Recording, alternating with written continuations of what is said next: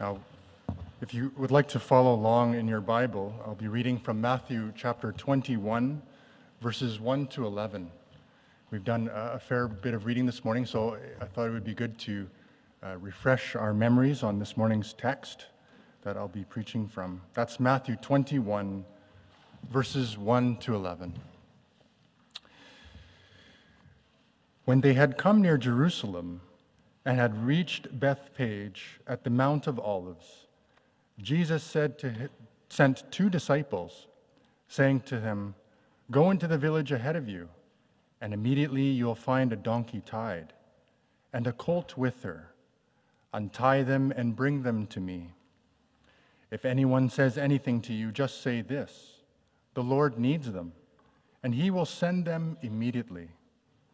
This took place to fulfill what had been spoken through the prophet, saying, Tell the daughter of Zion, look, your king is coming to you, humble and mounted on a donkey, and on a colt, the foal of a donkey. The disciples went and did as Jesus had directed them. They brought the donkey and the colt and put their cloaks on them, and he sat on them.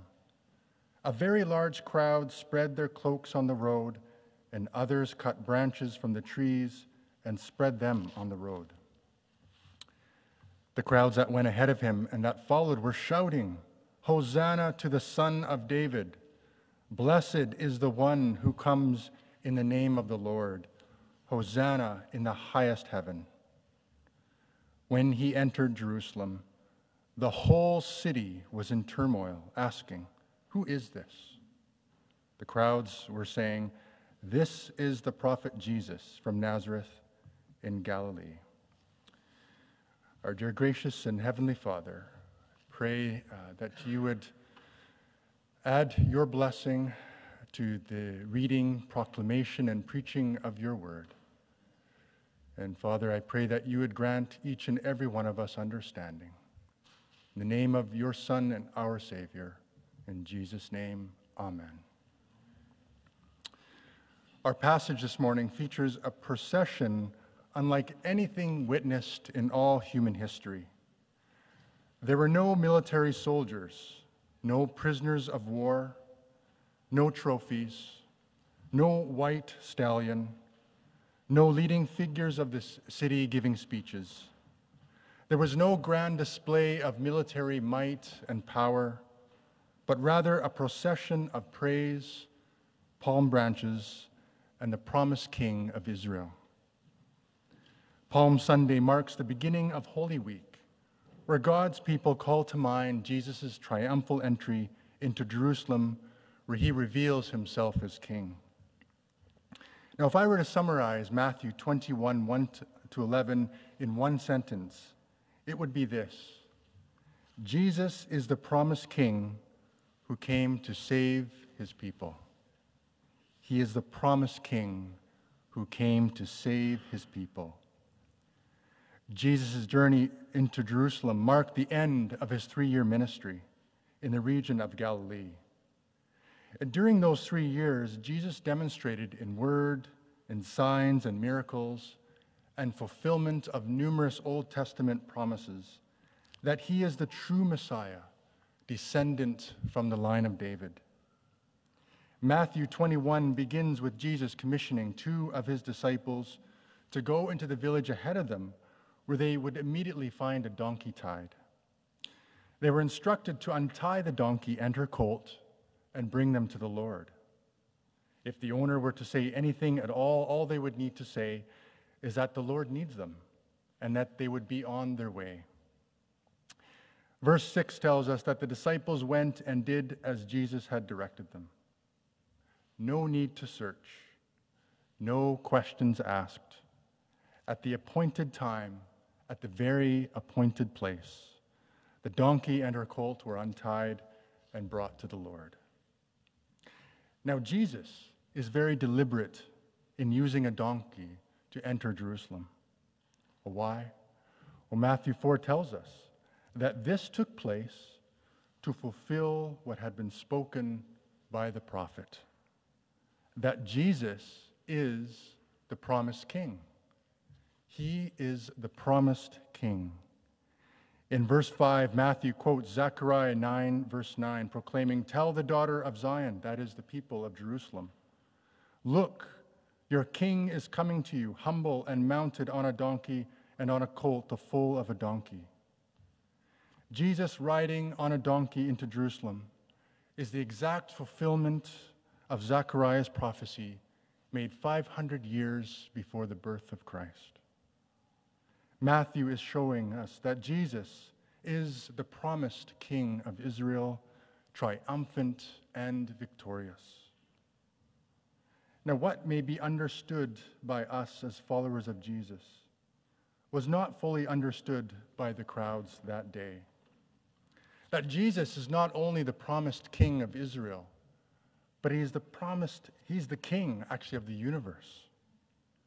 Jesus, the King of Israel, who rode into Jerusalem, is the same Lord who is the giver of life, whom the universe was created. Jesus, the promised King who rode into Israel, is described in John's Gospel as the Word who became flesh and dwelt among us. He is the bread of life, the light of the world, the way, the truth, and the life. The one who humbled himself and became obedient to the point of death, even death on the cross, St. Paul tells us in his letter to the Philippians. He is the true Messiah, descendant from the line of David, Emmanuel, God with us. And the King of the universe comes to you and I as we gather here in his presence on this Palm Sunday morning. Dear beloved in Christ, whatever you are facing or going through right now, Jesus, the promised King, comes to you and I and all who truly turn to him with these words Come to me, all you who are weary and are heavy laden, and I will give you rest. Friends, turn your eyes upon Jesus and trust in him who is gentle and humble in heart, and you will find rest for your souls. Jesus is the promised king.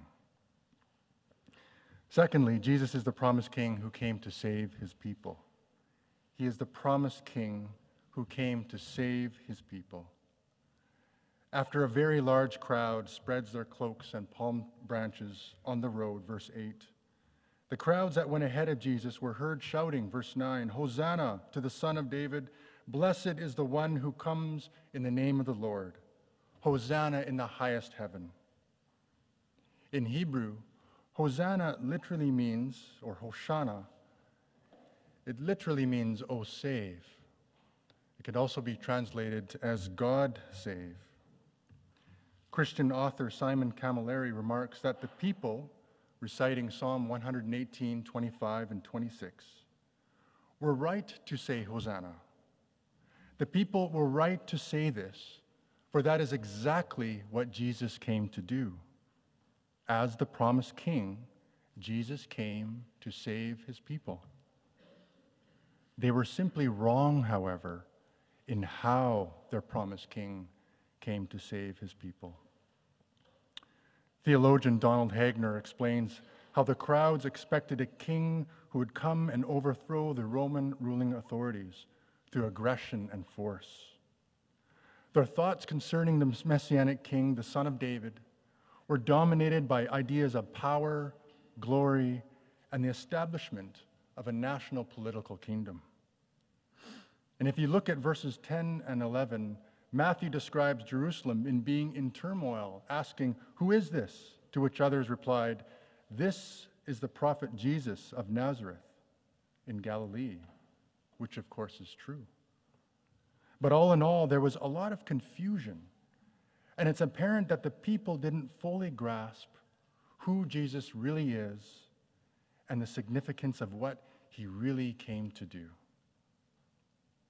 Jesus' triumphal entry was not a prelude to political kingship, but rather a prelude to the cross. Jesus didn't enter Jerusalem as a warrior with a sword on a white stallion, but as a humble king riding on a donkey to save his people, to save sinners like you and I through his death on the cross.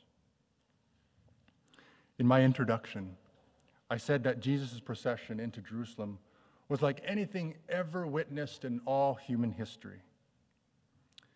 Well, to fully appreciate this, we need to step back and remind ourselves of the story of God's plan of redemption. As we hear every Sunday, and we'll hear a little later from Pastor Ben, that in God's infinite love, He made us for Himself. And when we had sinned and rebelled against Him, subjecting ourselves to evil and death, God, in His mercy, sent His only Son, Jesus Christ, into the world for our salvation. Jesus became flesh and made His dwelling upon us. He preached repentance and forgiveness of sins, accompanied with miraculous signs and wonders. Then, at the appointed time, Jesus fixes his eyes towards Jerusalem to fulfill his Father's will. He journeys from Galilee. He passes through Jericho. He ascends up from the Judean desert, arriving at the village Bethphage. And there Jesus mounts on a donkey and descends from the Mount of Olives toward the holy city. Later that week, outside the city, in obedience to his Father's will, he stretches out his arms upon the cross and offers his, himself once for all, that by his suffering and death, you and I might be saved. The righteous for the unrighteous, the just for the unjust, so that we may have peace with God through faith in his Son, Jesus Christ. And it is for this reason, dear friends, we take our palm branches and give praise to our King and Savior, Jesus Christ. It's for this reason, during Holy Communion, we join our voices with angels and archangels and with all the company of heaven and sing, Hosanna in the highest. Blessed is he who comes in the name of the Lord. Hosanna in the highest. It's for this reason we come before his presence with thanksgiving and show ourselves glad in him with psalms. Tell the daughter of Zion, look, your king is coming to you, humble and mounted on a donkey. Jesus is the promised king who came to save his people. Now, what are the implications of this truth in our lives? Well, there are many, but I'll leave or conclude with, with one. One implication is that of a response of thanksgiving and gratitude.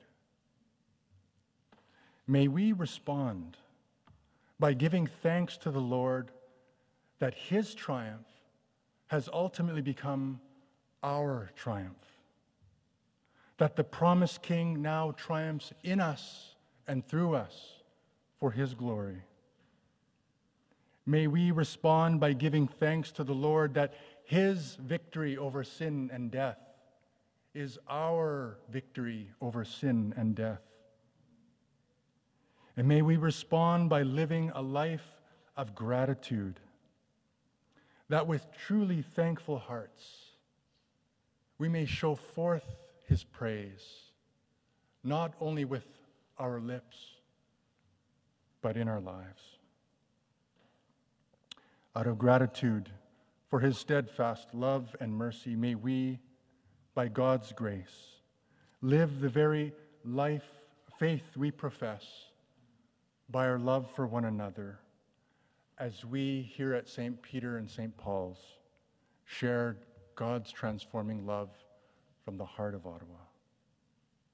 Dear friends, as we anticipate the cross this week and the empty tomb where we declare Christ is risen, let us consider how we can live a life of thanksgiving and gratitude to the promised King who loved us and gave himself for us. May it be so for the glory of God and for the extension of his kingdom. In the name of the Father, and of the Son, and of the Holy Spirit. Amen.